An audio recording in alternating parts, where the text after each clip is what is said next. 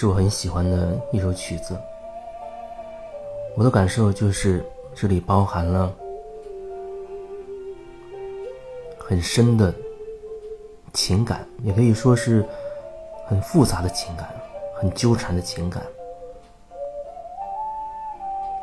我记得最早遇到这首曲子，大概是去年的时候，在上海一个工作室里面，当时。大家正在针对一个人处理一些关于他的一些问题。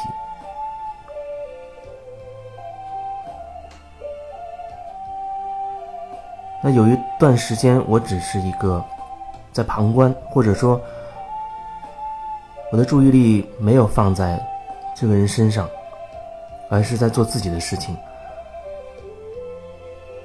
然后忽然。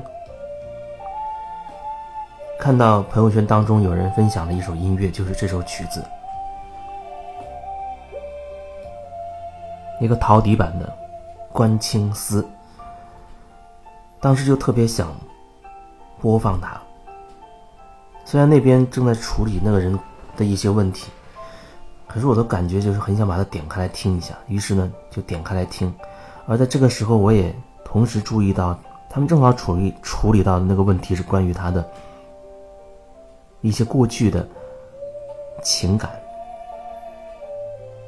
然后正好冒出这首曲子，就好像是天衣无缝、天作之合的感觉。然后借着这首曲子，他的情绪就变得非常的波动，就是那些情绪潜在的很多很深层的情绪开始冒出来。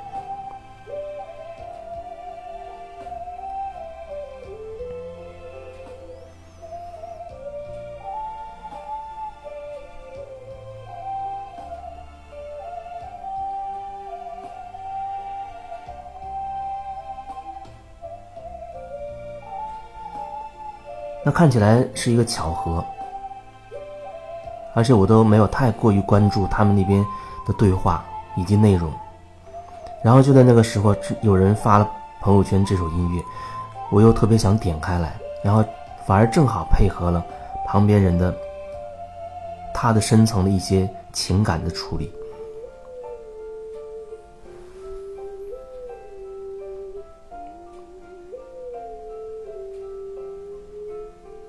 很多时候，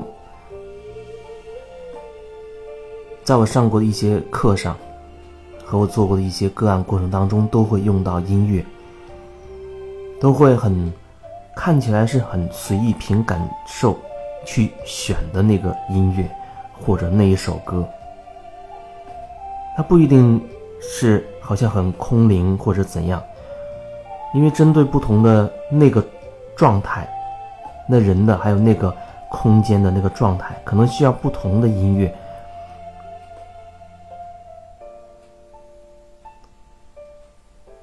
有时候我也不知道为什么要选这个音乐，我就觉得那时候我想放一首音乐，然后看起来是随机选，然后就选到了一首，它会在最恰当的时候就忽然冒出来。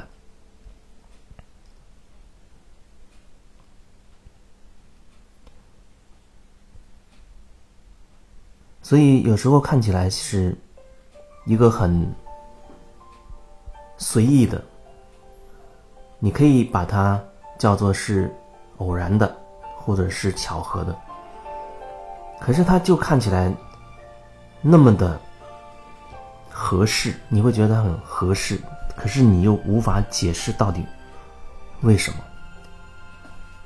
很多事情我们都没有办法去解释，或者说。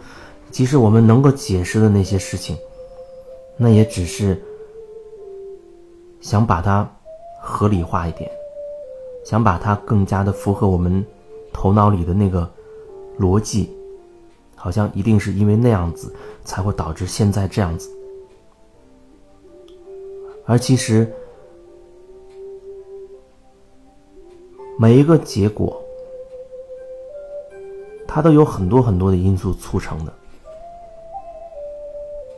太多太多的因素促成的，只是看好像看起来某一根线是一个主线，而那真的不一定。只是因为我们不了解，所以我们会以为那个线索是一根主线。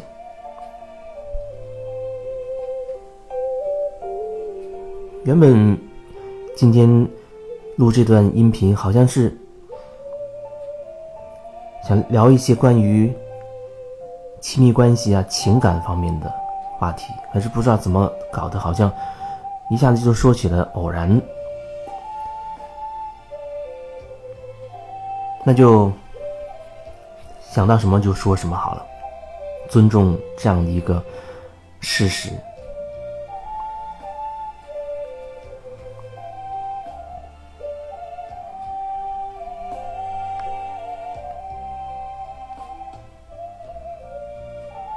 有一些朋友可能走了一些内在成长的这条路。至少对于我来说是这样，有一阵子会觉得市面上流行的那些，比如流行音乐啊，啊，会觉得它太低频率了，啊，或者说太俗了，然后总是找一些很听起来很空灵的那样的很飘渺、很空灵的、很所谓高频的音乐去听，但是后来慢慢的。好像飘的久了，它自然而然就会沉淀下来。你可以说它开始落地了。每个人他都有自己的那个过程，这都不一定，也没有什么一定要怎样，或者一定是什么是对的，或者什么是错的。就是在那个阶段，我就是想听那样的音乐。然后后来我有更多的感受，这也要感谢做了十几年电台的主持。每天会使用大量的音乐，基本上我的节目当中的那些音乐、那些歌曲，至少至少三个月到半年之内是不会有重复的，除非有一些我特别有感觉的，可能会播放的多一些，频率会多一些，所以那段时间会听大量的音乐，各种各样类型的。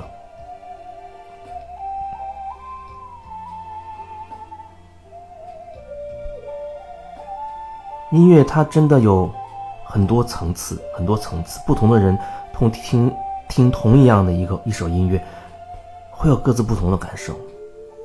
有的人听一首歌，忽然非常有感触，可能是那里的一个旋律触动了他，一个歌词，一个词触动了他，或者演唱者的那个情绪情感感染了他。就像有有的人，他情感上遇到困惑，比如失恋或者怎样，有人他就会选择听一些很很悲伤的歌曲，越听越伤心，越听越伤心。那有时候我在上一节课或者做一些个案过程中，也会用一些悲伤的歌曲。同样是用悲伤的歌曲，它有的时候会不一样。就是说，一种呢。如果你没有那样的一份觉察，可能你听那样的一个很伤心的曲子，会让你越听越伤心。它会慢慢的掉进一种那种悲伤情绪的渲染里面，好像怎么越听越觉得自己很可悲、很可怜、不值得等等。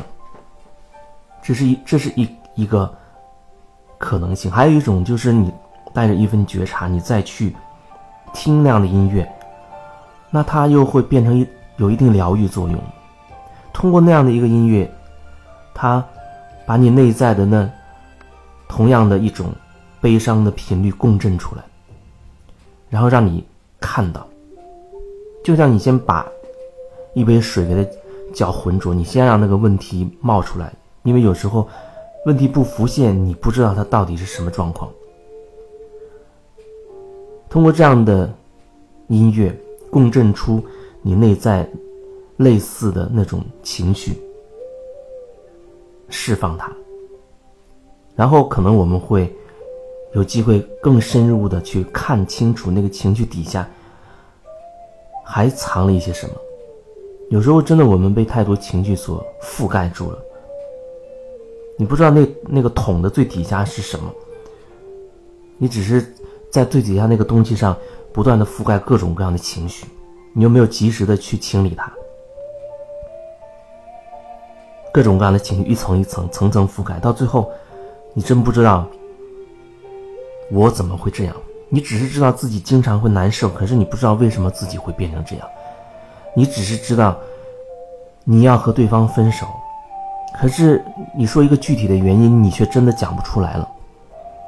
好像就觉得两个人不合适，再深入，你没有办法深入下去了。这很有可能就是因为那情绪积累的太多了，彼此之间的情绪积累太多了。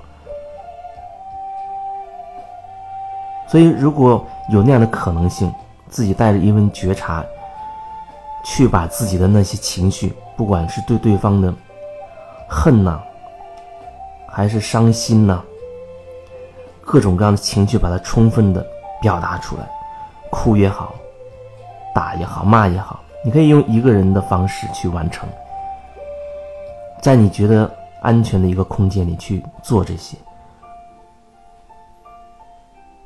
可能做几次或者做一段时间之后，你慢慢就会有更多的体会出来，穿透这些情绪，穿过这些表面的覆盖了太多的情绪、太厚的情绪，你可能就会一点一点看清楚。你到底是什么样的感觉？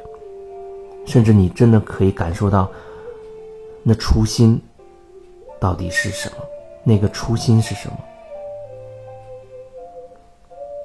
就像我相信，没有人谈恋爱是为了分手，没有人说结婚是为了有一天会离婚。在情感最初始的那个时刻，我们都带着一份。特别美好的愿望，希望着这份感情能够很幸福、美满，大家都能够开心。可是走着走着就不对了。如果你没有及时的意识到，并且去处理它，那么它就会越变越远、越严重。就像最开始是一个小雪球。那么不断的在雪地里滚，它会变得越来越大，越来越大。你如果忘记了那个雪球的核心只是个小石头子儿，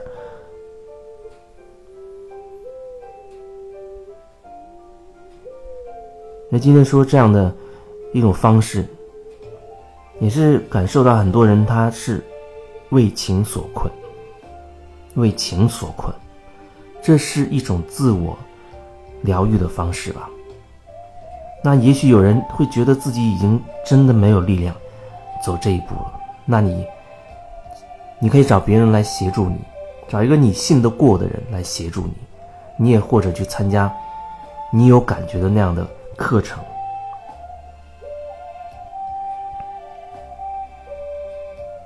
总之，你要找一种方式去面对你自己。